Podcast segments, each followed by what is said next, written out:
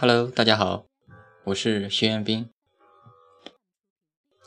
今天给大家带来的文章是《陪伴》，我已写作恋爱的这一百一十天。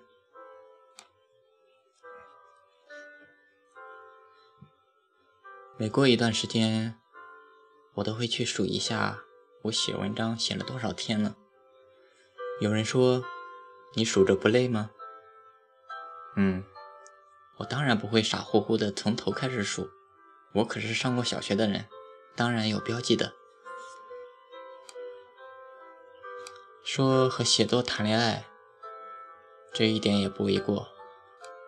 我就想问问，现在有多少男孩子？会为了自己的女朋友连续一百一十天早起的，不是我贬低你们，我的朋友圈里没有人可以做到。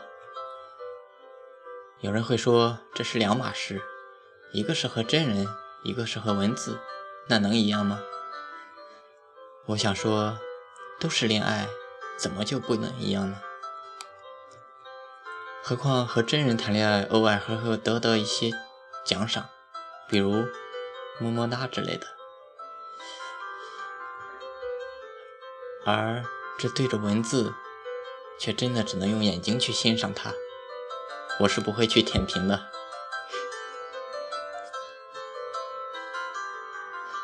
当初是如何爱上他的，我已记不太清了，也是稀里糊涂就上了他的贼船，却竟然不再想下船。我对他好，他也以欢喜对我；我骂他，他也会骂我；我不高兴了，他也会陪我一起难过。我打他，他并不会还手，只是那委屈也是溢于言表。虽说我和他都有各自的霸道，但我们却一直真心相爱着。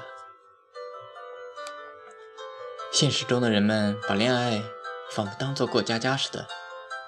超过三个月的已属难得，一言不合说翻船就翻船，所以我还是很在意这段时间的，因为刚好过了三个月了，这第一个考验就来了。可是文字不如人那般，没有任何主动权而言，他从来不会主动讨厌我，而只有当我讨厌他的时候，他也只能含着泪被我赶走。说起来，这恋爱继续继续与否，全在我掌握之中。